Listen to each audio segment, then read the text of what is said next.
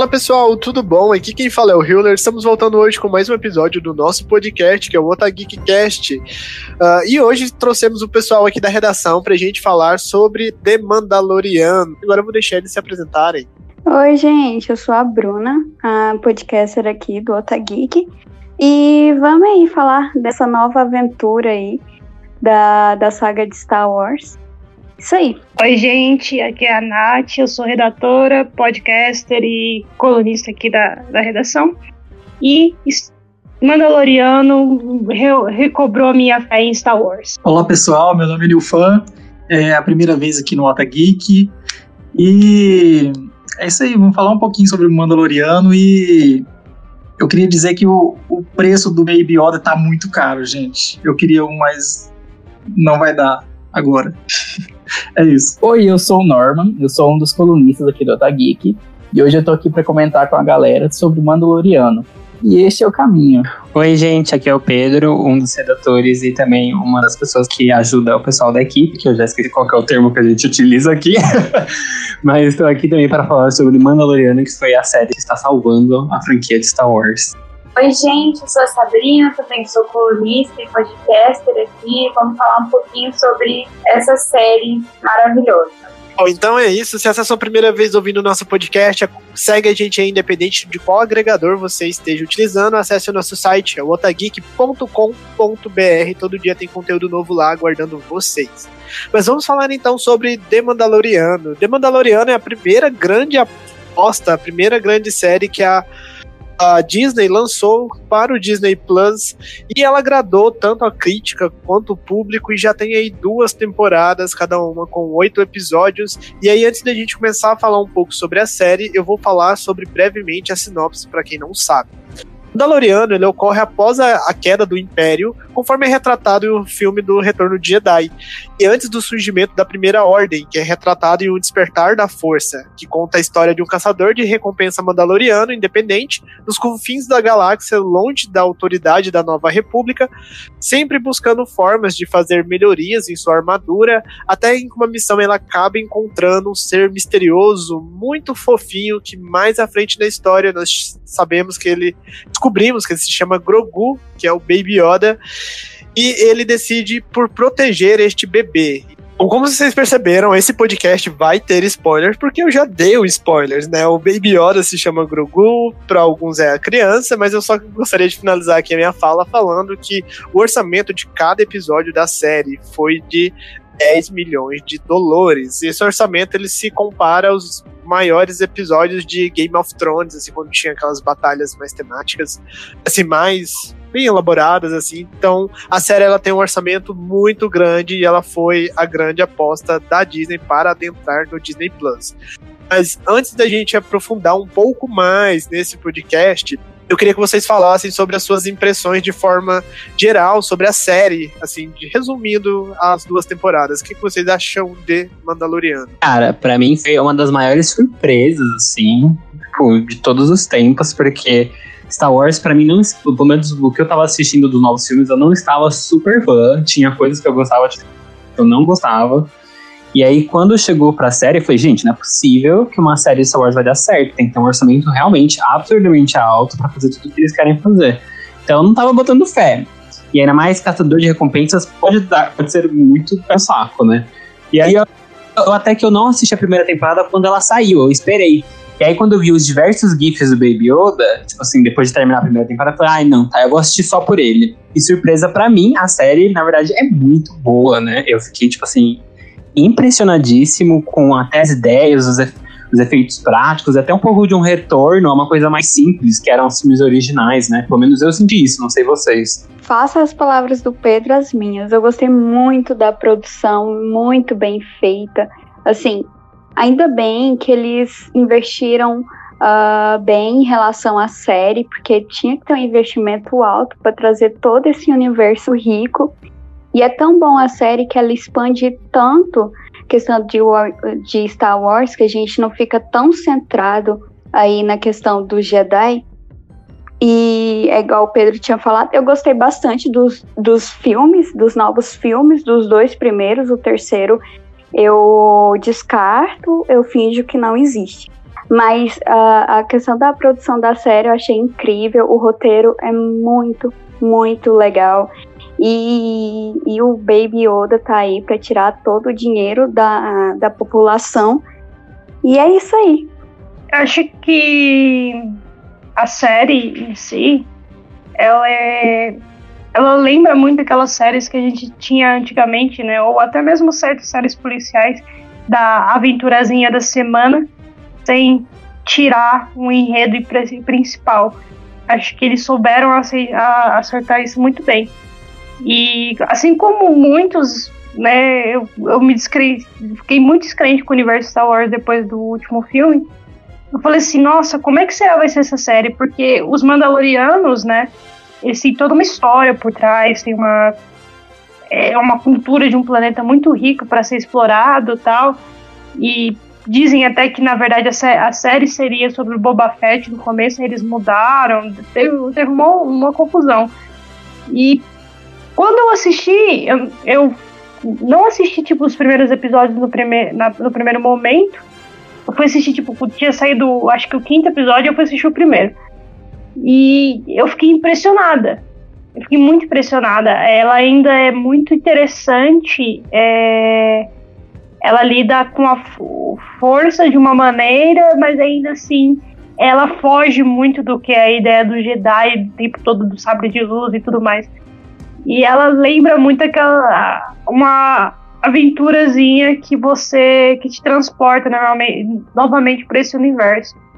Questão de produção, acho que é uma das melhores produções assim que, que eu vi assim hoje que, que tem das séries de hoje em dia, né? Ela ela realmente em produção ela, ela caprichou, né? E depois eu descobri que o Baby Yoda ele é é uma coisa física, não é uma coisa 100% CGI.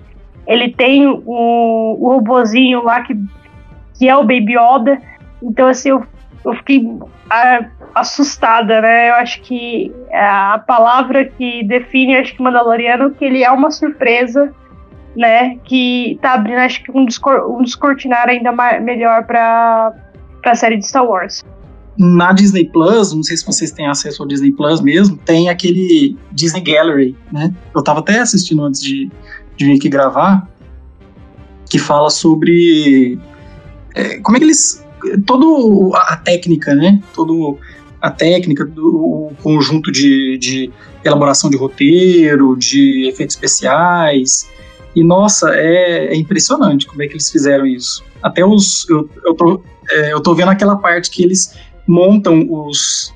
É, como é que eu falo? Os alienígenas. Eles fazem uns bonecos gigantes, né, animatrônicos, e eles montam, põem a cabeça assim do, do, do boneco, e cada pessoa controla um, os movimentos do, do boneco, outra pessoa faz não sei o quê. Inclusive o, o Baby Yoda mesmo, ele é todo controlado por controle remoto, assim. Nossa, é, é impressionante como eles fizeram tanta coisa, assim, tanta. É, é, muito bem elaborado. Pra mim, o mais interessante, eu vi isso que você falou, pra mim, o mais interessante era os cenários, né? Que é aquelas telas. Isso, isso. Ele é, é tipo uma, uma redoma, assim, né? Com, com um monte de telas e, a, e a, o fundo do filme, né? Que a gente vê ao fundo, assim, é a própria tela, né? Nossa, é, é demais, eu achei muito massa mesmo. É, deixa o cenário muito real, foi realmente muito legal essa parte deles. No caso do alienígena que ele falou, eu acho que ele bebeu muito, tanto do, da parte, como eu posso dizer, tanto dos, dos filmes antigos, dos clássicos de Star Wars, como dos filmes novos, porque você querendo ou não, o J.J. Abrams, ele fez uma coisa muito interessante no sétimo filme, que foi trazer essa coisa dos filmes antigos, que é os animatrônicos, é as pessoas vestidas de alienígena. E a série pegou isso para ela também. Acho que deixou muito mais vívido né, a experiência. Eu acho que o cinema tem que recuperar essa questão do, dos efeitos práticos. Isso está faltando demais. Então, eu preciso fazer uma revelação de que eu só fui assistir a série há um tempinho atrás, né? Porque antes eu via ali, assim, trailers, teasers e confesso que não tombava pra série, eu não achava que seria tão interessante. Mas quando eu peguei para assistir, o Baby, o Baby Yoda ali me tombou. Eu deitei para ele, eu deitei pra série, porque a série é incrível, eu adorei. Eu, a série te instiga a assistir mais, porque o universo ali conseguiu expandir muito bem. E o personagem em si, toda a história do personagem ali, você acaba se apaixonando pela história. Eu me apaixonei assim, pelo jeito dos Mandalorianos. E principalmente ali, pela história por trás do, do Baby Yoda, né? Do Grego. A partir do momento que você vê mais sobre o Grego, você fica assim, nossa, eu quero mais, eu quero saber mais ainda sobre ele, sobre toda essa parte ali é, de como que ele foi sequestrado, por quê, o que eles querem fazer com ele. E então eu confesso de que eu superestimava a série, né? Mas eu revelo que ela é tudo isso e muito mais, maravilhosa. Bom, gente, eu também tenho uma confissão a fazer. Eu só fui assistir Star Wars depois de, de grande. Eu não assisti quando eu era adolescente. Acho que eu comecei a assistir Star Wars tem 5 anos só, 5, 6 anos. É recente. E eu não tava esperando nada da série, assim, não, não, nem vi quando lançou a primeira temporada. Eu vi algumas imagens da segunda, mas não vi, vi o Baby Yoda, achei fofinho, queria o boneco também. Mas igual o, o New quando eu vi o preço, eu desisti, né? Porque 700 reais, gente do céu. Aí eu comecei, eu comecei a assistir no Natal, gente. Eu passei o Natal assistindo Mandaloriano. E a série me, me pegou completamente de surpresa, porque os episódios me prenderam muito. E eu maratonei a série, as duas temporadas, sei lá, em dois dias. De tanto que eu gostei. Então, maravilhosa série, todo mundo tem que assistir. Bom, só para eu falar aqui bem brevemente, eu concordo com tudo que todos vocês falaram, mas só para acrescentar aqui um, um pouco. É, eu também, eu confesso que eu não sou o maior fã ávido dos filmes de Star Wars, principalmente os últimos, eles deixaram um gosto assim meio meh. Então, eu não vi Mandaloriano na época que saiu, porque eu fiquei assim, nossa, é Baby Yoda pra cá, Baby Yoda pra lá, não vou cair nessa, não vou ser comprado. Aí, pouco tempo atrás, antes, eu até conversei com a Sabrina, falei assim, nossa, eu vou começar a ver de Mandaloriano antes do Natal. E aí eu comecei a ver, eu vi um episódio, dois episódios, eu vi uma temporada. E aí depois eu, nossa, eu tenho que ver a segunda temporada agora. E aí eu fui facilmente comprado pelo Baby Yoda. E hoje eu quero ter 700 reais para ter um Baby Yoda. A série ela é impecável em todos os aspectos técnicos, atuação. E, gente, vale a pena só de ver o Pedro Pascal quando ele tira o capacetinho, assim, em alguns momentos na série, já faz valer a pena todo você assistir todos os 16 episódios. Gente, eu preciso confessar, eu achei que o Pedro Pascal parecia meio inchado. Toda vez que ele tirava o capacete. Essa me tava inchada. Porque eu olhava, gente, eu não lembrava dele assim no Game of Thrones. Deve ser pelo tempo que ele ficou com o capacete na cabeça e, sei lá, não pegou sol. Eu pensei que não era o Pedro Pascal por muito tempo. Eu falei assim, gente, não, não é ele, não, gente. Não parecia o rosto. Eu comecei a ficar angustiada. Eu queria fazer a fofoca dos bastidores sobre Pedro Pascal. Porque é bem isso que o Pedro tá falando. Ele brigou, ele brigou com a produção e ele quase saiu da série. Nos últimos episódios, ele não participou, ele só dublou. É, é outra pessoa, é um dublê.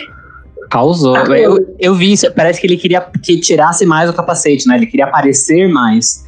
E eu acho que eu até entendo, né, mano? Tipo, você é contratado por um papel e você, sei lá, assim, primeiro que você nunca respira porque você tá com aquela coisa, ser muito quente.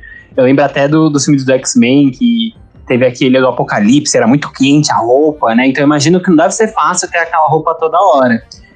Eu não sei, eu fico pensando, gente, você é um ator, você é uma atriz, sabe? E aí você tá num papel, você tem que explicar um pouco da história que tá correndo. Assim que puder, eles vão, né, tentar fazer você tirar, sem aparecer. E é sempre um grande momento quando ele tira mas eu, mas eu confesso, eu confesso que eu gosto muito mais quando ele fica com o capacete.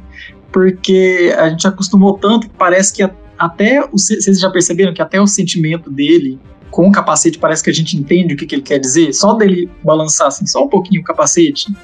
Nossa, eu, eu acho muito impressionante. Total. E eu não sei, como eu sou, eu sou bastante fã da mitologia de Star Wars, É, eu, eu, gostava muito dos Mandalorianos, até porque eles fazem parte de muita coisa do universo estendido.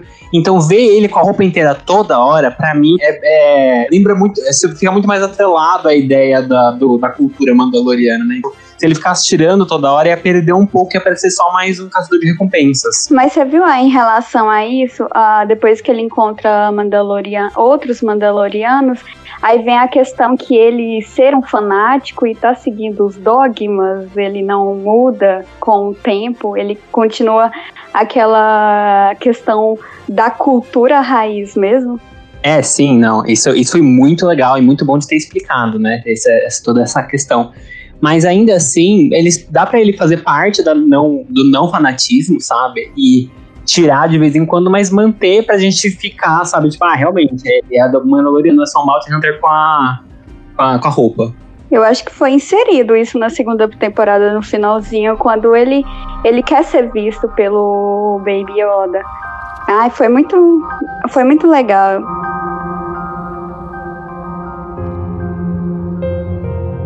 Gente, vamos falar então sobre o ritmo da série e sobre os episódios, assim. Vamos começar pela primeira temporada, depois a gente passa um pouco mais pra segunda. O que vocês têm a dizer? O que mais me chocou é exatamente essa questão do ritmo, se você parar pra pensar. Ela, é, eles estão investindo tanto que eles até têm uma liberdade criativa muito grande nos episódios. Eu me assustei quando eu vi que tinha episódio de 50 minutos, aí tinha um episódio de 29. Eu falei, gente, mas como assim? Quem faz isso? Então, eles estão com essa liberdade de criar o próprio ritmo nas histórias, né? Então, tem a história que é um pouquinho mais rápida, a história que é um pouquinho mais devagar, e tudo bem, funciona, né? Eles estão com essa liberdade de criar as coisas. E eu, geralmente, não sou muito fã de caso da semana, mas eles conseguiram deixar o arco da história no fundo de um jeito tão natural, e assim, pegaram vários elementos muito diferentes em cada episódio, né? Por exemplo, Star Trek sofre ficar muito na nave, na nave toda hora, ai, é dentro da nave, é dentro da nave, é dentro da nave. E eles pegaram para cada episódio trabalhar uma coisa mais da mitologia de Star Wars e acho que funcionou muito, muito, muito bem. Eles trouxeram vários elementos que eu acho que nem nos filmes novos tiveram. Vocês falaram que o J.J. Abrams trouxe um pouco dos animatrônicos. Eu não acho que foi suficiente. Eu acho que ainda tinha muito CGI. Eu acho que é, a, essa série trabalha muito mais efeito prático nas lutas e outras coisas. Eu lembro até de uma, uma cena no primeiro, no, na primeira temporada que ele se joga num carro e o carro, tipo, não foi mexido com esse CGI nem nada, era realmente ele se mexendo devagar, assim, bem, bem efeito prático. Foi maravilhoso, assim, foi incrível. Mas acho que sim, a gente falando da primeira temporada, né? Você tocou nesse ponto primeira temporada, não só ela, ela te introduz muito bem a essa outra parte do universo que eles estão querendo produzir, a essa nova história que eles estão querendo contar, mas ela também faz isso de uma maneira que não seja cansativo e que chame a atenção do público ao mesmo tempo, né? Ela consegue te cativar desde o primeiro momento, desde o primeiro episódio até e você ficar naquela apreensão até o último, né? Não sabendo o que vai acontecer. A questão da, da aventurinha da semana é bem interessante porque como você explora certas outras coisas de Star Wars, você também explora a, a queda do Império, né?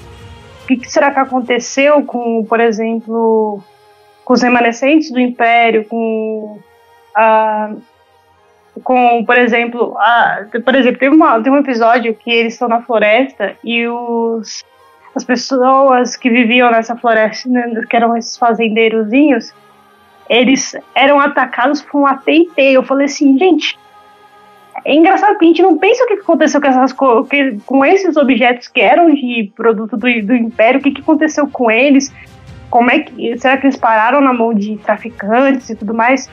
E ele consegue fazer essa coisa do de explorar, até que seja uma, uma pequena referenciazinha, eles conseguem explorar muito bem. A primeira temporada tem um ritmo muito bom. É, hora nenhuma é cansativo. Acho que só teve um episódio assim que eu não gostei muito, que eu achei ele mais chatinho, mas isso foi uma questão pessoal minha.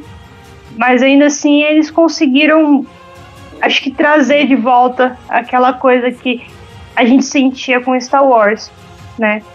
O, a questão dos animatrônicos, é, acho que para mim é o que mais me pega. Eu adoro efeito prático, eu sempre gostei de efeito prático e eles conseguiram explorar, explorar isso muito bem nessa série. E os últimos episódios do, dessa, da, da própria primeira temporada é muito legal porque eu descobri que foram, foram feitos pelo Taika Waititi e dá pra você ver a, a pegadas do Taika ali. Eu sou muito fãzinha do Taika, tá, gente? E depois eu descobri também que ele fazia o Android. Eu falei assim, nossa, que legal e tal. Então, assim, você vê que tem muita gente que está investindo né, né, nesse, nesse projeto que é realmente fã né, do Star Wars e quer, quer de alguma maneira contar alguma história dentro daquele mundo. Assim, como nós estamos falando sobre ritmo, uma coisa que quando eu vi a série não me incomodou, mas depois que eu parei para refletir, me incomodou um pouco, é que Mandaloriano é um grande RPG, onde o personagem ele chega num local, ele precisa de alguma coisa, mas os personagens daquele local só vão dar o que ele precisa se ele fizer uma missão secundária. Então tem muito uma estrutura de jogo, de jogo assim. Isso facilita pra gente poder acompanhar essa história dele e até facilita pela questão de como ele tá com o capacete, não tem como a gente se identificar muito, não tem expressões, mas mesmo assim, seja pelo trabalho de dublagem, né, do Pedro Pascal ou, e até do ator, né? Vamos dar o crédito pro ator que ficou usando a roupa quando o Pedro não estava usando. Eles conseguem transmitir, assim, gerar uma conexão com o personagem, dá pra gente ter empatia por ele. Mas não sai da minha cabeça que Mandaloriano é um grande RPG com missões secundárias. Para pegar o gancho, é, que nem você falou, eles são tipo side quests, né? São meio aventurinhas, cada, cada episódio é uma aventurinha. Mas eu acho que é isso que é uma das coisas que pegou o fã mesmo, e a pessoa que não é fã também de Star Wars, sabe?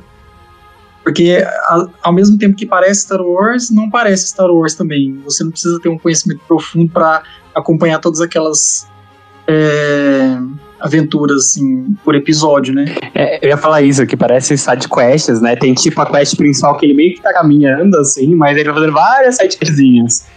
Mas é interessante se para pensar que caso da semana é meio que uma ideia de, de side quests, assim. É que no caso, por ele não ser tipo um detetive nem nada, ele ser uma, um aventureiro, né? A, a ideia de cada semana para um aventureiro vai parecer muito mais uma side quest, muito mais uma ideia de RPG.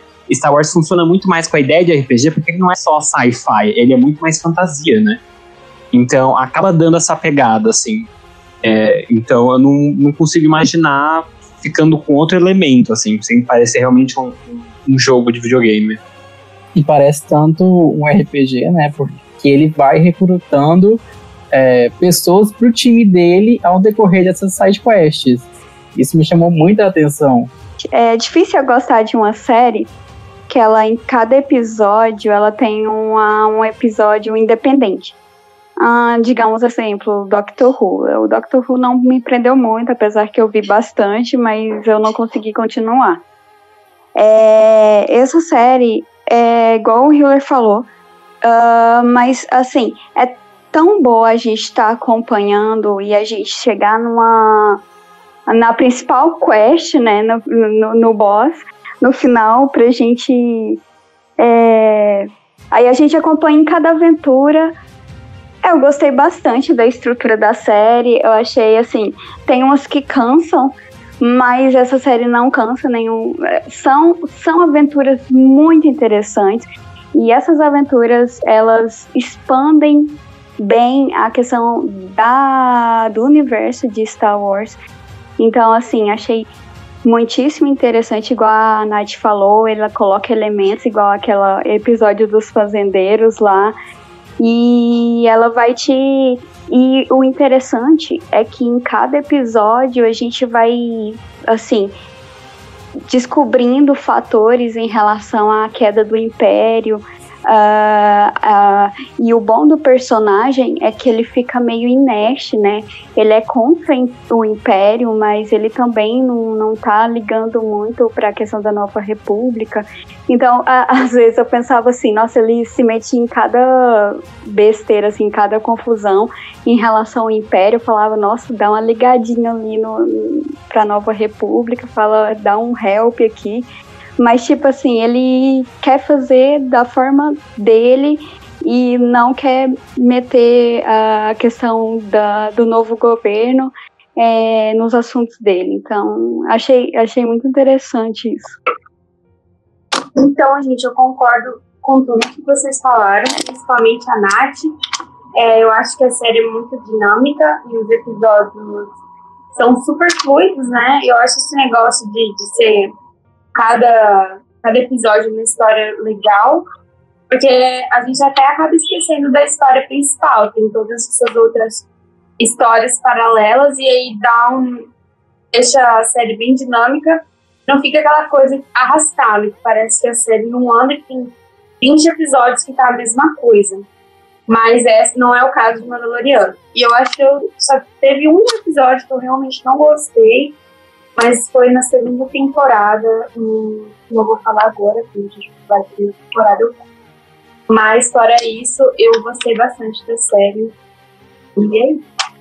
Bom, pra gente, acho que nós podemos começar a fechar essa parte aqui da primeira temporada. Eu queria falar que eu amei o robozinho lá que o Taika Waititi interpreta.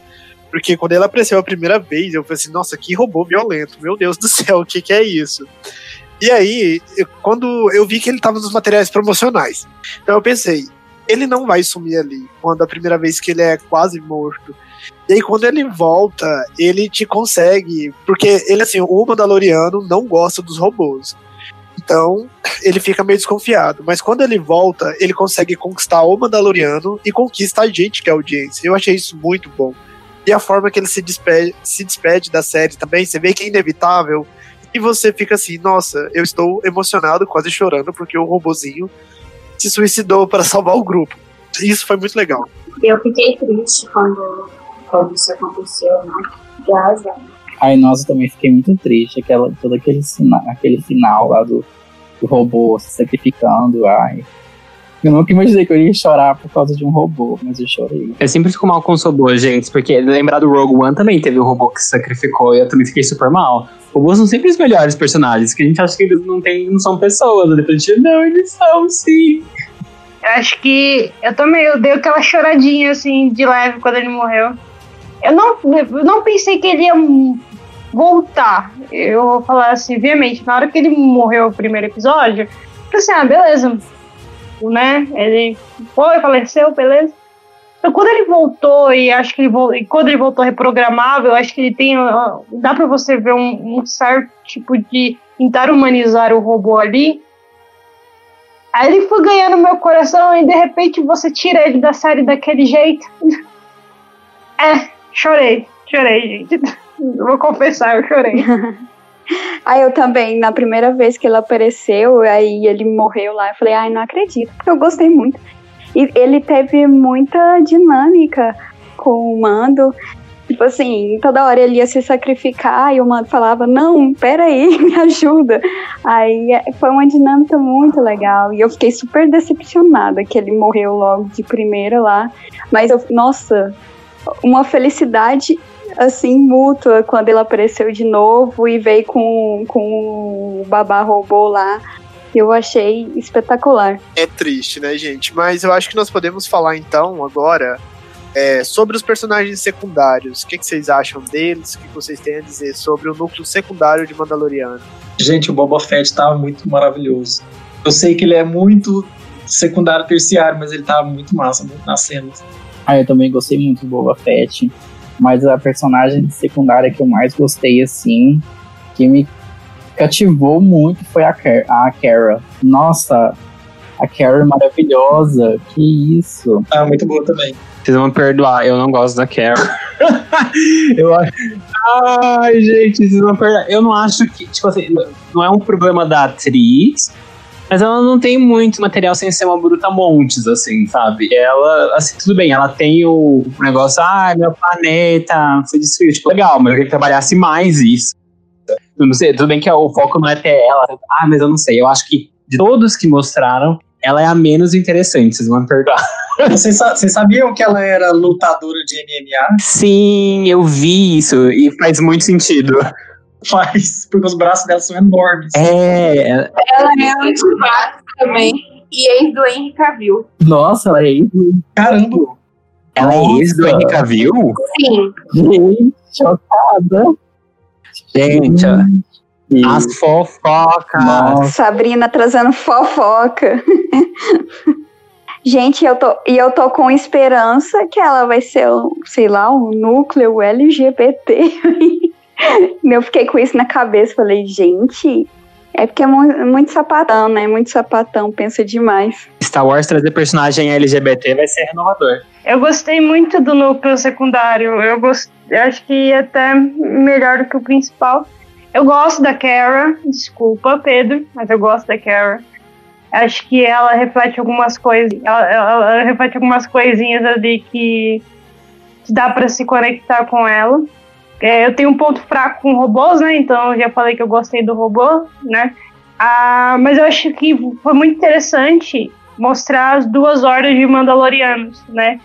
Que nem acho que, não sei quem, acho que foi o Pedro que falou no começo, ou o Nilfa, não sei, que você tem os Mandalorianos, que é o que o Mando, né, estava junto, que é considerado, que são considerados o grupo fanático, e a galera da Bocatã, né, que é um grupo mais de boa e tal. Então é legal você ver os, que existe uma diversidade de, Mandalor de pessoas dentro do, da própria cultura mandaloriana. É, a volta da Bocatã, para quem não sabe, ela é da ela é das animações, acho que é do Clone Wars que ela aparece a primeira vez, se não estou enganado. E agora ela tá. Ela voltou, né, nessa série. Eu gostei muito do, do episódio que eu vi com ela, né? É. Uh, que outra coisa também? Ah, e claro, a gente não pode deixar de falar da Soca, né, gente? Mas eu acho que a Soca nem dá pra considerar segundo personagem secundária. Eu acho que ela foi só guest, assim, sabe? Convidada mesmo. Eu acho que se eu for pegar personagem secundário que eu, tipo, eu curti mesmo, eu vou falar que o ex-chefe do, do Mando, é, é, ele é bem interessante, eu acho que ele funciona, o ator fez muito bem. Eu amava, amava de paixão o, o velhinho lá, I have spoken. Eu amava ele, eu fiquei, tipo, horrorizado com a morte dele. Eu fiquei, gente, como assim? O robô não saiu da nave pra salvar ele? Como assim? Que plot é esse? E para mim ele devia ter ficado muito mais, mas acho que a, a, minha favorita personagem é a dona do. Não é do estacionamento. A... Da oficina? Isso, ela é maravilhosa! É, a dona mecânica ela é perfeita, ela é uma das melhores personagens. Eu acho isso, eu assistiria tipo mil episódios com ela, assim, entendeu? Porque ela é maravilhosa. Então, é, acho que da primeira temporada dá pra considerar ela, que é a minha personagem favorita. Não, eu vou deixar pra falar dos meus favoritos da segunda depois, mas já, já jogando aí, vai, na verdade, eu vou falar pra Bocatã mesmo. Que aí, a, realmente trazer ela pro live action funcionou pra mim. Eu já não gostei tanto da Bocatã, não. Uh, eu não assisti a animação, quer dizer, disseram que é da animação, né? Mas é, não é um personagem que me trouxe carisma assim, eu fiquei um pouco nerd em relação a eles. Ah, eu gostei muito da questão cultural que eles trouxeram uma nova visão e o Manda ficou sem assim, sem saber assim, como assim? Uh, em relação aos personagens paralelos, é, eu gostei bastante da Kara uh, e do e do do senhorzinho lá que eu esqueci o nome também, eu acho, eu acho furo demais o robô ter deixado ele morrer. E gostei bastante também da. Nossa, eu esqueci o nome de todo mundo. Da moça da oficina. Ela é muito carismática. E também gostaria de ter vários episódios com ela. Que é muito engraçada. Uh, e, e, a questão do Boba Fett eu gostei, mas aquela que acompanha ele já não. Assim, já não peguei nenhum tipo de, de afeição a ela também é, é esse. Nossa, e o pior é que a. Eu esqueci o nome da personagem. Gente, hoje é o podcast dos esquecidos. É a Ming-Nan Wen. Ming-Nan Wen, que ela fez Agents of Shield. Ela é uma atriz que ela ama fazer papéis de personagens que lutam, então ela tá bem, ficou bem empolgada com o Daloriano. Ela também é uma personagem que, quando ela aparentemente morreu, eu falei assim, gente, eles não vão desperdiçar essa atriz aqui.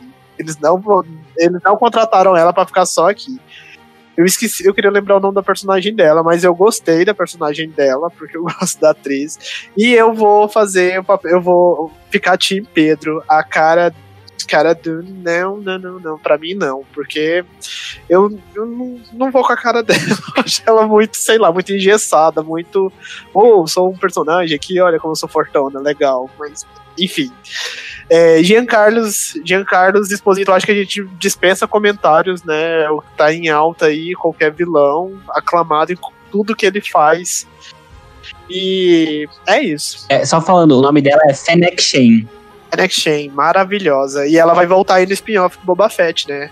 Sim. Gente, eu também tava achando, essa é uma puta atriz pra fazer um papelzinho assim, acabou? Não, tá algo errado. Eu só queria dar uma completada na questão de. Na verdade, assim, é foi uma reação que eu tive logo de cara. Quando a gente tava falando da, da mocinha da oficina de Tatooine, ninguém sabe o nome dela. Aparentemente. É, foi muito engraçado quando ele para a nave na, na estação, não fala que é Tatooine, né? Ele simplesmente vai parar na nave ali para fazer os reparos. Na hora que eu vi o lugar, eu falei assim: caramba, é Tatooine. Eles estão trazendo Tatooine de volta. Sabe, a arquitetura do lugar ficou muito incrível, sabe? Eu, eu falei assim, nossa, eles estão trazendo Tatooine de volta. E quando trouxeram a personagem, eu falei assim, nossa, é uma personagem bem, bem que me lembra muito do, da antiga Tatooine, do que a gente viu nos antigos filmes. É muito legal. Eles explorarem novamente esse mundo, eu acho que foi, foi fantástico para mim. Acho que foi um, um, uma referência que eles colocaram ali que eu falei assim, essa aí é pra ganhar fã mesmo. Lembra até o cara que, quando o Anakin era pequeno, né? Tipo, aquele, aquele, todo aquele ambiente que o Anakin, quando ele era jovem, participava, aquela gritaria, aquela pessoa louca. É, vocês falaram do Boba Fett, tem o cara que que pega a armadura dele, né? Que acho que é no primeiro episódio da segunda temporada. Que eu achei muito, assim, é, eu achei muito legal também. Eu acho que foi uma referência muito interessante. Depois eles trouxeram o próprio Boba Fett, mas assim, uh, ficou, muito, ficou muito legal.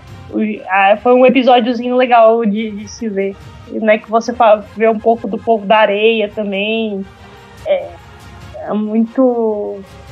É muito nostálgico. Acho que essa é a palavra. Agora, falar do vilão, a gente tem que falar do vilão. É.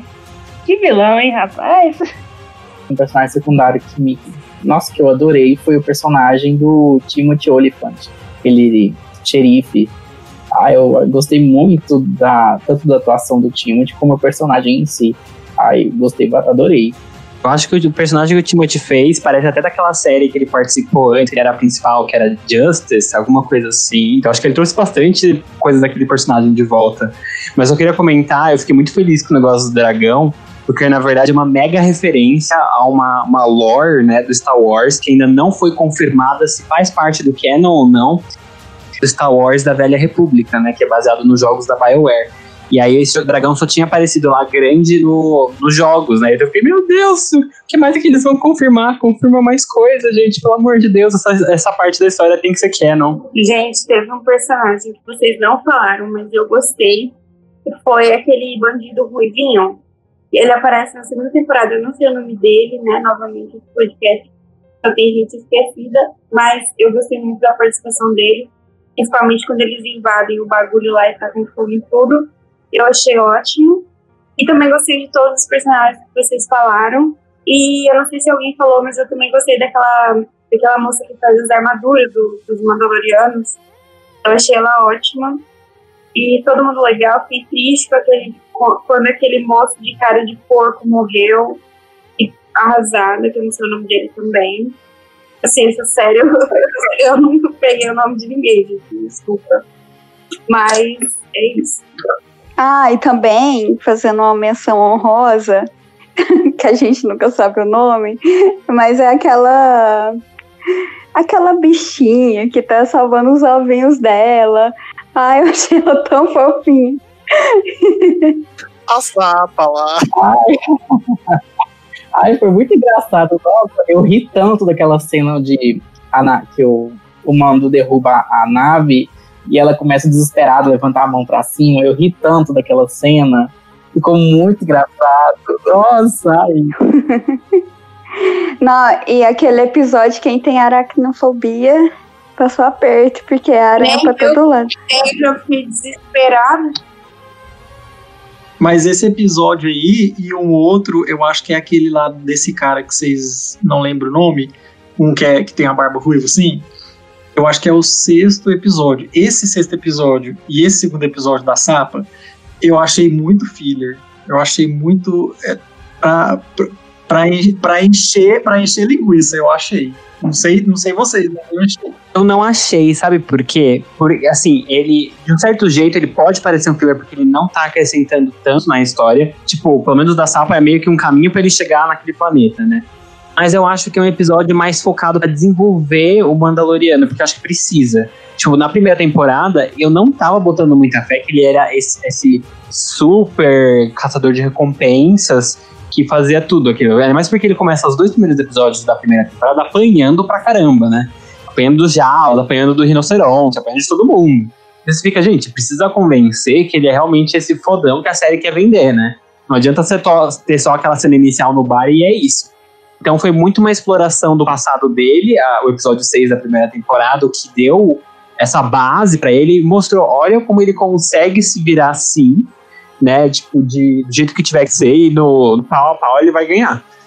Enquanto na segunda temporada foi interessante para mostrar que ele é um homem de honra, assim, e por pior que seja, ele se importa, sabe? Então, eu acho que afirma um desenvolvimento emocional que falta, que senão fica muitas aventuras de muitos outros personagens. Sim, senão ele fica muito aquele herói inalcançável, né? Inabalável. Mas esse episódio da Sapa, eu fiquei muito incomodado com o Baby Yoda comendo os filhotinhos dela lá. Assim, gente, o, o, bicho tá em extinção, é os últimos. Ó, tem nada dela. E o vilão do Baby Yoda tá comendo tudo. Bate nesse bicho. Ô, Hiller, você é um moço eu falar que eu dava risada.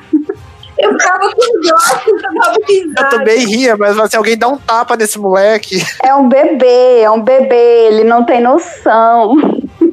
É, um bebê de 50 anos. Mas é um bebê pra espécie dele. É, só tava com fome, tadinho, né? Mas eu, eu, fiquei, eu pensei assim, gente, na hora que esse episódio, na hora que a Sapa for contar os ovinhos dela, vai estar tá faltando e vai dar treta. Eu sempre fiquei esperando isso, só que ela nem ela percebeu que tava faltando no final. Eu também achei que o pau ia estourar, mas ficou de boa. E, gente, eu vou falar uma coisa, o Baby Yoda, Baby Yoda tá sempre com fome. Parece que não alimentam aquela criança. Pois é, isso, isso me incomodava no começo da série, porque no começo da série o Baby Yoda não comia.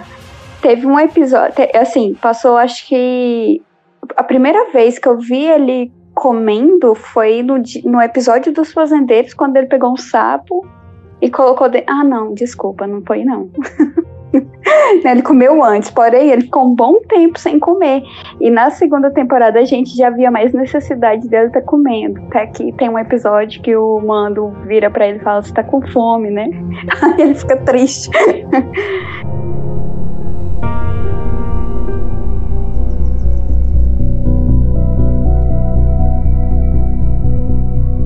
queria falar sobre é, os episódios especiais. E, nossa, na segunda temporada, os episódios que aparece o Esquadrão Mandaloriano. É impecável você ver com o quão poderosos eles podem ser quando eles estão juntos. E tem aquele episódio com é um episódio inteiro de assalto. Eu acho aquele episódio maravilhoso, maravilhoso.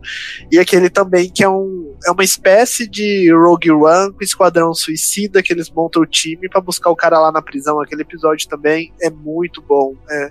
Você, vê, você vê como o Mandaloriano ele pode ter. Ele pode, como é eu dizer assim? ele pode lidar com várias situações, que nem o Pedro mesmo disse, só que lá você vê assim, independente da situação, da adversidade, ele vai conseguir lidar de alguma forma. Uhum. ah, essa me incomodou a questão do episódio episódios. da prisão, quando eles vão tirar uh, o moço lá da prisão, quando eles dão. Eu tenho muito. Eu fico percebendo muito a questão da continuidade do. Assim, da cena. Eles dão um tempo de 20 minutos até a, a, a Nova República chegar lá. Uh, aí eles vão contando certinho 15 minutos. Aí dá 5 minutos Aí acontece coisa pra cacete, assim, cinco minutos já se passaram há muito tempo. Foi cinco minutos foi quando eles colocaram ele dentro da prisão, mando, e eles tipo assim, deu tempo dele pegar o guarda, puxar o guarda, abrir a porta, fechar as portas, todo mundo ficar preso e ele ir em cada um e pegar cada um. Então, às vezes, isso me incomoda um pouquinho em relação à continuidade do episódio. Sim, esse episódio teve essa falha de tempo mesmo, eu reparei quando eu assisti. Bom, vou pegar só a deixa do Rio. É, A segunda temporada eu achei ela muito interessante porque ela, pega, ela traz toda a mesma construção da primeira, mas ela muda certas coisas. Então, tipo, na primeira a gente teve as introduções dos personagens que a gente já conhece, que a gente estava conhecendo, né? Seriam secundários. A segunda, eles já trazem eles naturalmente e vão expandindo. Mas a segunda, a introdução de personagens novos, é tipo 80% deles são personagens já conhecidos para quem assistia o resto, né? Então, a Soca, a, o, a The Night Owl, né? Que é outro grupo de Mandalorianos. Foi, né? Aquela surpresa lá no finalzão. E o Boba Fett, né? Então, assim, foram. Foi, foi, eles foram só acrescentando mais coisas nesse universo. Então foi bem interessante. Eu acho que para mim o episódio favorito vai ser o da Soca, vocês vão me perdoar. Tanto da Soca quanto os dois finais é, foram episódios maravilhosos. E eu, o único episódio que eu não gostei muito foi o do Boba Fett, né? É, a, o episódio do Boba Fett, que ele, que ele vai atrás da armadura, para mim foi o episódio. Assim, tipo, Mandaloriano, para mim, o único problema, assim, sé, a série da, que, que tá rolando é o problema do Deus Ex Machina, né? Que é quando tem uma solução absurda, assim, do nada. E eles fazem muito isso no final de temporada, ou quando eles querem fazer alguma coisa que eles sabem como fazer. Então, aquele episódio do Boba Fett, ele. O Boba Fett, ai, tira sua jetpack aqui de trás. Eu fiquei tipo, por que que dizer que tirar a jetpack, sabe? Tipo, tanta coisa, ele tá todo armado. então, tipo, esse é o problema. E então foi muito peculiar algumas coisas foram muito plantadas. É óbvio que ia ter uma barreira que impediu o Baby Yoda de ser pego dali, na meditação dele. Aí é óbvio que ele não ia chegar a tempo, sabe? Aí no final é, é óbvio que tem uma solução mágica para salvar ele, porque ele sabia que ele tinha contratado alguém. Ah, essa pessoa chegar no último momento para salvar. Tem um problema na primeira, né? A gente sabe que o Yoda tem poderes de, da força, e claro que ele foi usado no momento que eles iam morrer. Então, esse é um dos únicos problemas que eu acho da série. Talvez seja até meio proposital e não como uma falha, mas como um elemento de histórias de jornada do antigas, né? Então, colocar as coisas meio Deus Ex Machina, mais mística, mais fofa. Mas não sei, não sei. Foi isso que eu senti um pouco. Mas no geral, a segunda eu acho até mais perfeita com essa conexão, né, que eles estão fazendo do mundo de Star Wars. Pegando o gancho do, do Pedro, você tava falando aí do jetpack. Aí acontece todo aquele rolê, capturam o coitado do menino. Aí eu fiquei pensando, gente, se eu não tivesse tirado a mochilinha, nada disso tinha acontecido, né? Mas tem que dar pano pra manga. E também quando explodem a nave, eu fiquei chateadíssima. Parecia que era a minha nave que tinham estourado. Achei triste. Também tá assim, eu tava amando a nave também. Ela era mal bonitinha até. É, só que a Sabrina falou, ah, é, realmente é a jetpack. Mas, gente, tinha uma outra solução. Se ele tivesse com a jetpack e aí ele chegasse na hora que os guardas chegassem, ele ia levar um couro também. Então não precisava nem ter teado pra forçar a narrativa, sabe? É, falaram da Ray, da Razorcraft. Eu lembro do. Acho que foi no segundo episódio. Acho que foi o segundo episódio. Que eles estão que o bebê Yoda tá tentando. Que ele tá tentando guiar o bebê Yoda pra colocar o fio no lugar certo. Eu acho essa cena muito bonitinha, gente. Não é? é dele. Esse, que eu peguei o gancho da nave, né? A nave, a nave também. Pra mim era a minha próxima Millennium Falcon ali, que eu ia querer colocar numa coleção e tal. Mas eu acho que a, a, uma das, das melhores cenas dentro de, da nave, assim, né? Para mim foi essa e foi a cena que o logo após o episódio da acho que é no sexto, sexto episódio, não tô enganado, na segunda temporada, o, eles estão treinando o Grogo para pegar a bolinha, aquela maldita bolinha que ele fica pegando o tempo todo. achei muito bonitinho, muito momento papai e filhinho, sabe? Eu achei muito legal. Meu episódio favorito. Isso. Eu, eu, eu, mas meu episódio favorito é o da Soca. Eu não sei porque. Eu queria que ela já tivesse aparecido muito antes na, na nessa nova trilogia que ele já estava fa fazendo. Eu já queria que ela aparecesse e tal. E eu tava esperando a hora dela aparecer. Você falou treinando para ele pegar a bolinha, apareceu um cachorro. Eu sei por que, que vocês gostam. São todos cadelinhas de Jedi. Não pode aparecer um Jedi que tá todo mundo curtindo. Não, mas não é tanto por Jedi. Eu acho que é, na questão dela, eu gosto da personagem em si. Eu já gostava antes, né? Ela e ela tem o, o, os sabres brancos e tal, que é, um, que é um dos sabres que eu gosto muito. E ela tem toda uma jornada muito muito complexa, né? E eu queria que ela já tivesse aparecido, eu queria que ela tivesse aparecido com uma opção de mestre para Rey, porque ela sobreviveu à Ordem 66. Mas como ela se descoligou a, ordem, da Ordem Jedi e tudo mais, é, é bem. É bem. É, você tem que parar pra ver, mas assim, eu, eu queria muito que ela já tivesse aparecido, e quando ela apareceu, eu fiquei muito legal. Nossa, ficou muito a fantasia dela. A caracterização dela ficou impecável. Eu vou falar uma coisa que me incomodou na caracterização dela. Não na, na atuação, achei a atuação boa, mas os lecus dela, que são aquele cabelo, né, o cabelo tentáculo lá, eles estavam muito pequenos. Isso me incomodou eu sou muito detalhista, mas porque eu sou muito fã de, da raça Togruta, desde que tinha a, a mestre Jedi Shakti, que ela era da, da Guerra dos Clones, eu era tipo, apaixonado por ela. Então, e a Mestre Shakti tinha uns Leikus gigantescos, né? Porque a ideia é que quanto mais velho eles ficam, maior é os Leikus. Então, quando eu vi a Soca com os Leikus menores do que a animação, eu fiquei, mas gente, cadê os Leikus da Soca? Que que esse cabelinho pequenininho dela aí? Mas tirando isso, é a única crítica é um detalhe muito bobo, mas assim, é um detalhe que eu fiquei, ah, por quê? Eu vi um pouquinho da animação, mas não achei tão menor que da animação, não, assim. Assim, tipo, uns 3 centímetros aí. Não, é mais. Ela, ela é mais adulta, já tava bem maior. Ai, o cabelo dela. Ai, eu também adorei a, o, o episódio dela, os, os, dois episódios. Foram dois ou só um? Eu tô alucinando que me deu essa brisa que foi só um, né? É que apareceu mais. Mas enfim, é, o episódio dela foi muito bom veio logo no início, deu pra ver ela quebrando tudo ali, foi porradaria pra todo lado. E nem a Bruna falou, né? Quem não gosta de um Jedi? E o episódio final, né, onde aparece o, o Luke, eu fiquei assim, nossa. Aí, se falar que o Luke tava muito bonitinho no, no último episódio.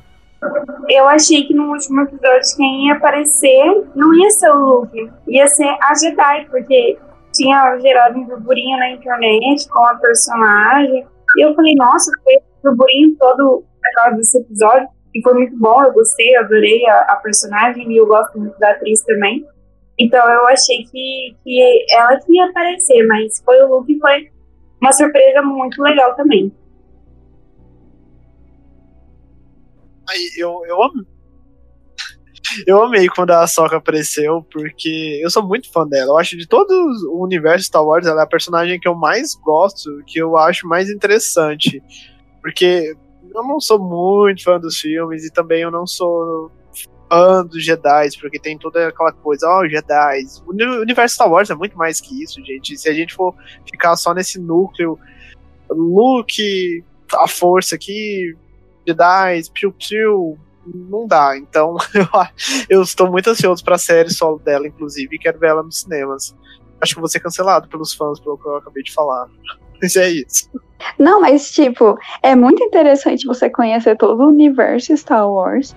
E é muito legal você sair desse núcleo Jedi.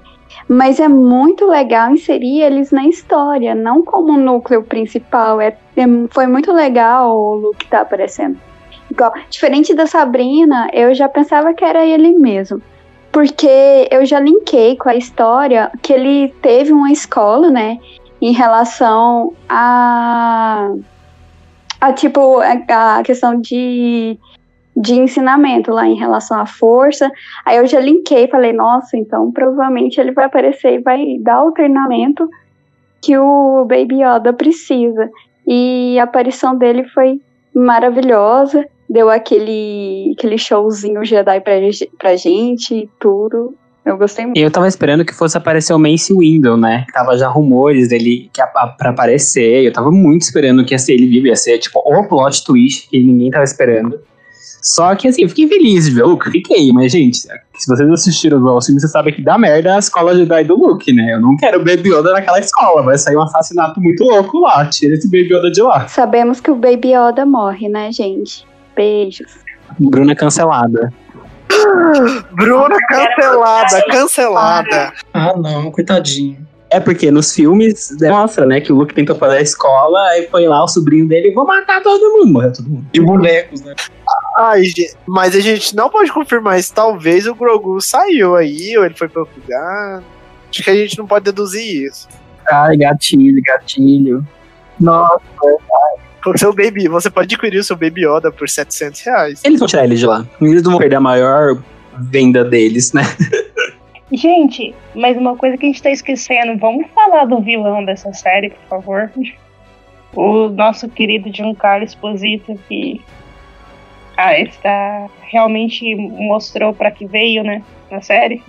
Eu gostei muito do personagem dele. Eu sou fã dele desde o Breaking Bad. Nossa, ele é muito. Ele é muito foda. Ele é um ótimo ator, porque toda vez eu morro de ódio dele e ele sempre tá fazendo um papel de vilão, então ele faz muito bem, porque eu tô sempre odiando ele, sempre, em The Boys e em The Mandalorian. É, ele não é um vilão. Ele não é um vilão, ele é um dos caras que comanda a empresa dos super-heróis. Mas assim, quando ele entrou no The Boys, eu lembro assim. Eu fiz assim. nossa, eu não tinha reparado que ele era o vilão de The Boys. Gente, eu não sabia que era o mesmo ator, eu não tinha reparado. Nossa, que gente. Nossa, realmente ele, é, ele, ele, ele atua muito bem como antagonista, gente. Pega a raiva dele, você pega a raiva do personagem dele e do próprio ator, porque ele faz um vilão muito bom. Eu, eu gosto muito porque ele é ciência, né? Então, assim, ele funciona muito bem. Ele, no último episódio da segunda temporada, foi perfeito. Ele deu toda aquela ideia que ele, tipo, ia deixar ele pegar o Grogu embora, mas ele sabia que a Boca tá atrás dele. Então ele atacou ele de propósito, pra ele perder de propósito pro Mando. Tipo assim, não perder de propósito, mas assim, ah, matei o Mando, consegui, legal. Mas se eu perder, legal também, porque a Boca Tan fica puta. E é ela que perde. E é interessante que eles trouxeram também, pra trazer a Bocatan e o, e o, o Junção Bocatan vilão, né?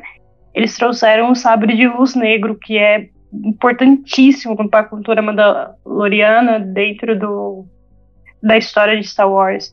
Né? Quem possui normalmente esse sabre é ligado ao poder e tudo mais. E o fato, eu lembro que no, no final da primeira temporada, que é no final que ele cai a TIE dele e ele sai todo glorioso e ele liga o sabre de luz, eu dei um grito, gente, tão grande. E eu falei assim, nossa, isso vai ser muito bom. E ele, come, ele continuou explorando isso muito bem. Eu gostei muito da atuação do Giancarlo Esposito como, como esse vilão me levou aos céus. Eu gostei muito, trouxe muito daquela coisa assim que eu via muito do Império, né? Principalmente porque eu assisti o filme quando era criança, então parece que é uma coisa muito nostálgica, assim, é, que você tem medo do Darth Vader. Então, assim, ele traz um, um pouco de. Você vê um, um, pouco de respeito nele, né? Você vê o, o respeito que, e o medo que os funcionários do Império têm. Eles têm o respeito e o medo. Eu acho que eu, eu, que eu gostei muito dessa vibe. Ele consegue transmitir isso muito bem. Eu, eu adorei cada cena que ele tava lá, eu achei, eu bati a palminha. É, eu também, eu também gostei, mas eu queria, gente, eu queria trazer algo aqui pra conversa que eu achei muito engraçado. Eu acho que é na primeira temporada que acontece. É eles fazer. É, ficar parodiando o próprio Star Wars, igual os Stormtroopers ficar errando os tirinhos lá que está tentando acertar. Eu achei que o, o máximo, porque todo mundo fica zoando quando o Stormtrooper não acerta nada. E no próprio, na própria série eles fazem piada com isso. Eu achei muito engraçado. Pessoal, então nós já passamos aqui de uma hora de podcast. Quero agradecer a você que está ouvindo esse programa. E agora eu queria que a gente falasse sobre os rumos que a história está tomando. O que vocês acham que vão vir aí numa. O que vai acontecer em uma possível terceira temporada? Se tiver uma terceira temporada. O que vocês acham que vai rolar agora em Mandaloriano, já que a gente não tem mais o Baby Yoda? Olha, gente, sem Baby Yoda, sem rir, tá? Ele carregava com a série na foto. Não tô brincando. Mas eu acho que vai perder um pouco o carisma, né? Porque ele, é um personagem muito carismático. Mas eu acho que na segunda temporada, não, na terceira temporada, quer dizer, eu acho que a Boca vai virar vilã, vocês não acham? O que, vocês acham? não tenho muito o que esperar, assim, mas vamos ver, espero que não perca o ritmo que, teve esse tempo todo. Eu não acho que a Bocatã ela é tipo papel vilã, assim, ela é muito complexa pra isso. Eu acho que o que vai acabar acontecendo é, bom, eles vão tentar retomar Mandalore. Eu não sei se isso vai ser mostrado, porque Star Wars tem essa coisa de fazer pulos no tempo, né, gente? Então talvez a terceira temporada comece já, tipo, após eles terem dominado Mandalore. Porque eles fazerem uma guerra de dominar um planeta seria muita grana até para Disney. Então eu imagino alguma coisa que talvez ele descubra em Mandalore, talvez algum superior do, do, do, do próprio Moff Gideon. Eles já jogaram que tem o Tron, eu nem sei pronunciar o nome dele, que é o comandante Tron, que ele é famoso nas, nos quadrinhos, no universo estendido, que é uma possibilidade dele aparecer. Então, assim, tem muitos caminhos que podem ocorrer, né? Se eles vão pular no tempo, avançar um pouco na história, se eles vão realmente continuar de onde parou. Eu acho que tá bem imprevisível o que, que vai rolar agora, eu nem sei dizer. Se eu fosse chutar, eu ia chutar realmente um pulo no tempo, mostrando já no meio da, das batalhas mais pro final, descobrindo alguma coisa horrorosa. Eu já não aposto, assim, eu em relação com os personagens, é... eu acho que o Baby Yoda ele é muito é muito arriscado, é, tipo, tirar o Baby Yoda da série, porque não sei, não sei como eles vão fazer, mas eu sinto que o Baby Yoda vai estar presente sim na série. Vai acontecer alguma coisa. Uh, em relação a Bocotan, eu fiquei pensando assim que ela morreu, mas pensando bem, ela tem uma armadura mandaloriana, então provavelmente ela tá desmaiada. uh, eu acho que o arco totalmente foi fechado do personagem do Giancarlo.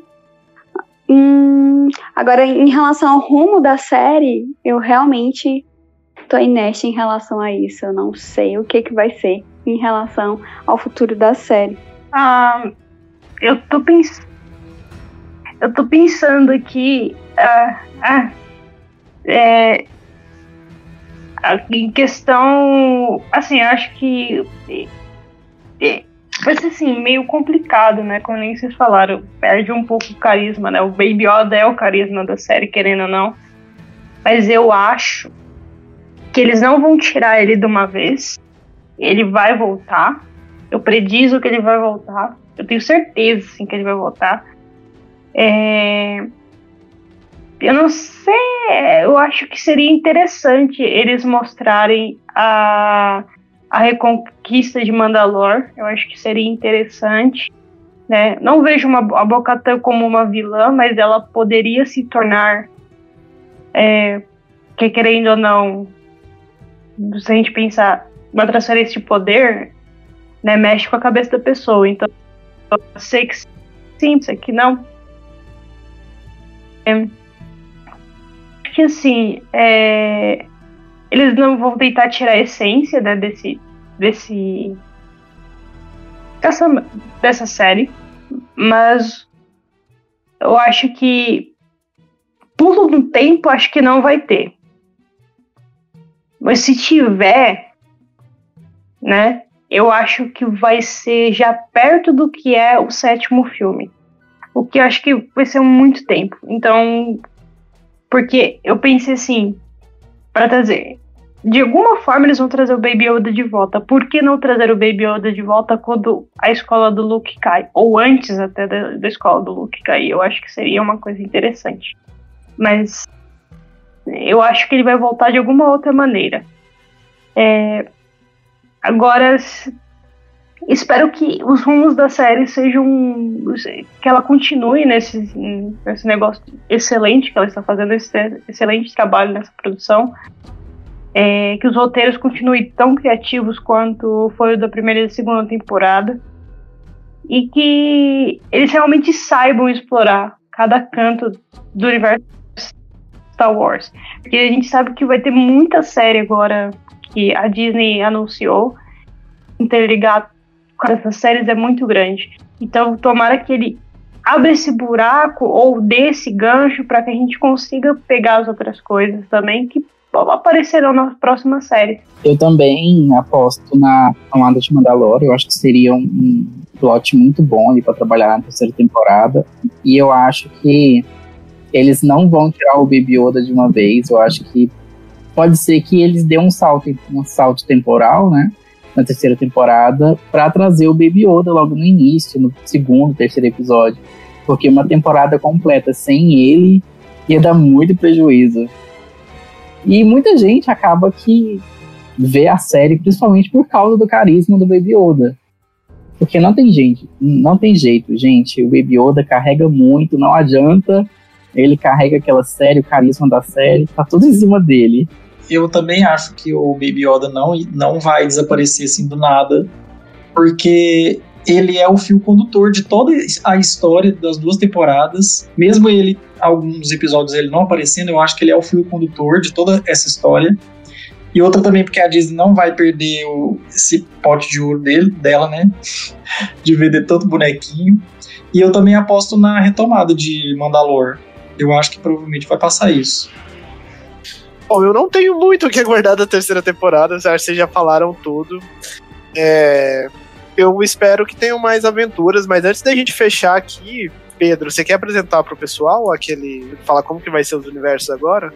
Bom, é, a gente sabe agora que a Disney está investindo bastante né, no, no Star Wars, então ele já está definindo as eras do Star Wars. Eles, eles é, entregaram agora, não agora há pouco, mas esses atrás, quais as novas eras do Star Wars, né? Então a gente tem The High, The High Republic, né? Que é a Alta República, que são uns 300 ou 100 anos antes da era dos do Anakin, né? Quando o Anakin era pequeno. E isso está sendo desenvolvida pelos quadrinhos, mas vai ser desenvolvida também pela uma das novas séries que vai lançar, que é The Acolyte. E é uma série que vai ser uma animação, pelo que eu entendi. E aí depois disso temos The Fall of the Jedi, que vai ser durante a época do Anakin, né? Então vai desde a ameaça fantasma até a vingança do Sith. Temos depois o Reino do Império, que é, bom, vai ser uma a parte da história que vai ter a nova série deles também, que é The Bad Batch, né, que vai seguir uma, um grupo de Stormtroopers e vai seguir também, também nessa mesma era do Reino do Império, a gente tem a história do Solo, a Star Wars Story, né, que é um filme que muitas pessoas querem esquecer, que aconteceu. E aí depois dessa fase do Reino do Império, a gente vai para é, a Era da Rebelião, e aí vem o Rebels, vem o Rogue One, vem a Nova Esperança, o Retorno dos Jedi. E a gente passa depois da Era da Rebelião para a Nova República, onde a gente está com o Mandaloriano. E aí depois da Nova República vem a extremamente problemática, é, a ascensão da Primeira Ordem, que essa é a última era. E aí a gente tem os novos filmes que muitas pessoas ainda estão querendo que apaguem da, da, da, cronologia. Então, assim, tá, tá essa polêmica aí do que, que as pessoas estão querendo. Mas é uma nova, uma nova timeline muito interessante, né? Que eles tiveram que montar agora que eles tiraram tudo que era do Legacy, né? E aí agora o pessoal tá esperando para ver o que, que vai entrar nessa cronologia, né? E aí a gente vai ver o que, que eles vão produzir, né? Eles precisam de material para produzir coisa. É, e junto dessas, desse, dessa da produção da Collide, que pelo menos a gente sabe que é onde vai se encaixar na Alta República, a gente também vai ter o Rogue Squadron, né, que vai ser um filme que vai ser dirigido pela Jenkins, da Mulher Maravilha. A gente ainda vai ter a série do Obi-Wan, que já está prometendo um, re um reencontro do Obi-Wan com Anakin, né, no caso ele já vai ser Darth Vader. Então tá todo mundo meio que esperando, e até rumores que talvez Mace Windu apareça nesse, né? O ator do Boba Fett já foi confirmado para aparecer na série do Obi-Wan, porque ele talvez está fazendo o papel dos clones, já que, né, são a mesma pessoa. A gente também vai ter a série Endor, que vai trazer o personagem de volta do Diego Luna, que estava em Rogue One, né? Então a gente vai ver um pouquinho mais sobre esse personagem. Vamos ter a série do Lando Car... Car... Car... gente, não sei pronunciar. Car... Carician, ou do Lando, vamos chamar só do Lando. em que ele vai voltar, a gente vai saber um pouco mais sobre o que aconteceu com ele.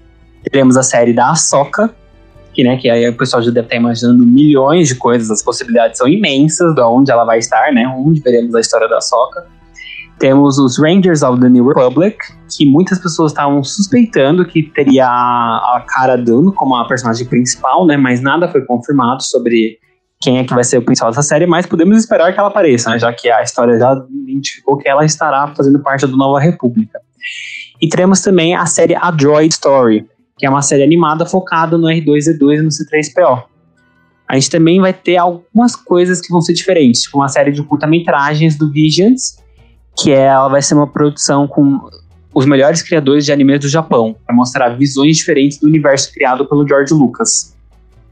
acho que bastante coisa, né? Então, assim, eles estão investindo bastante para compensar todo aquele universo de quadrinhos que existia.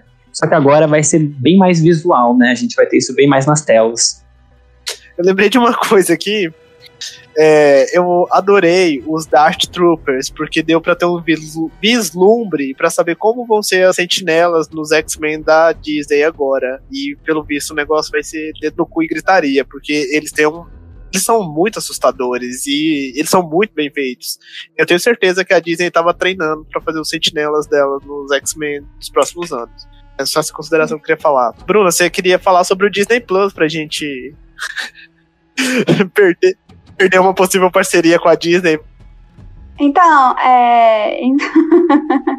então, gente, vocês assistiram pelo Disney Plus? Lógico, né? Ninguém é a favor da pirataria. É... Exato, exato. Então, né, gente? Não sei se tá acontecendo, mas eu vi que algumas pessoas comentando que isso acontece com elas também. Alguns bugs em relação ao streaming. Eu tava assistindo os episódios e, assim, em, eu falo vários episódios, tipo, mais de cinco episódios, é, chegava na metade dele, é, eles voltavam pro começo. Isso aconteceu, é, assim, algumas vezes, em um episódio aconteceu duas vezes. É, em relação ao streaming da, da Disney Plus, assim. É, não sei se aconteceu com vocês, mas comigo aconteceu. é... Não fiquei muito feliz. Então acho que eles têm que corrigir. Então acho que eles têm que dar uma correção. A gente pode criticar, a gente pode criticar. Ah, olha, Disney, você tem que mexer então no seu design de experiência do seu streaming aqui no Brasil. Porque não é só jogar um monte de série e deixar lá que a gente vai ficar feliz. E se a gente quiser a versão mais adulta, é, mais 18, vai ter que pagar como streaming à parte, né? O fandom brasileiro, não sei se vai gostar muito disso, mas por hora a gente não é patrocinado, então a gente pode meter o pau. Disney, os seus fãs não, não resistem somente de nostalgia, tá? Tá bom? Aí, e conserta seus bugs também, tá? Beijos para o rato. Só queria passar um recadinho, se alguém quiser comprar um bonequinho do Baby Yoda pra mim, depois eu passo a minha conta ou o meu endereço para vocês enviarem para minha casa. Ou se vocês quiserem compartilhar esse podcast para chegar na assessoria da Disney Plus, para providenciar um Baby Yoda para nós, botadinho, por favor. Então é isso, gente. Muito obrigado por você ouvir esse podcast até aqui. É, até o próximo podcast e tchau!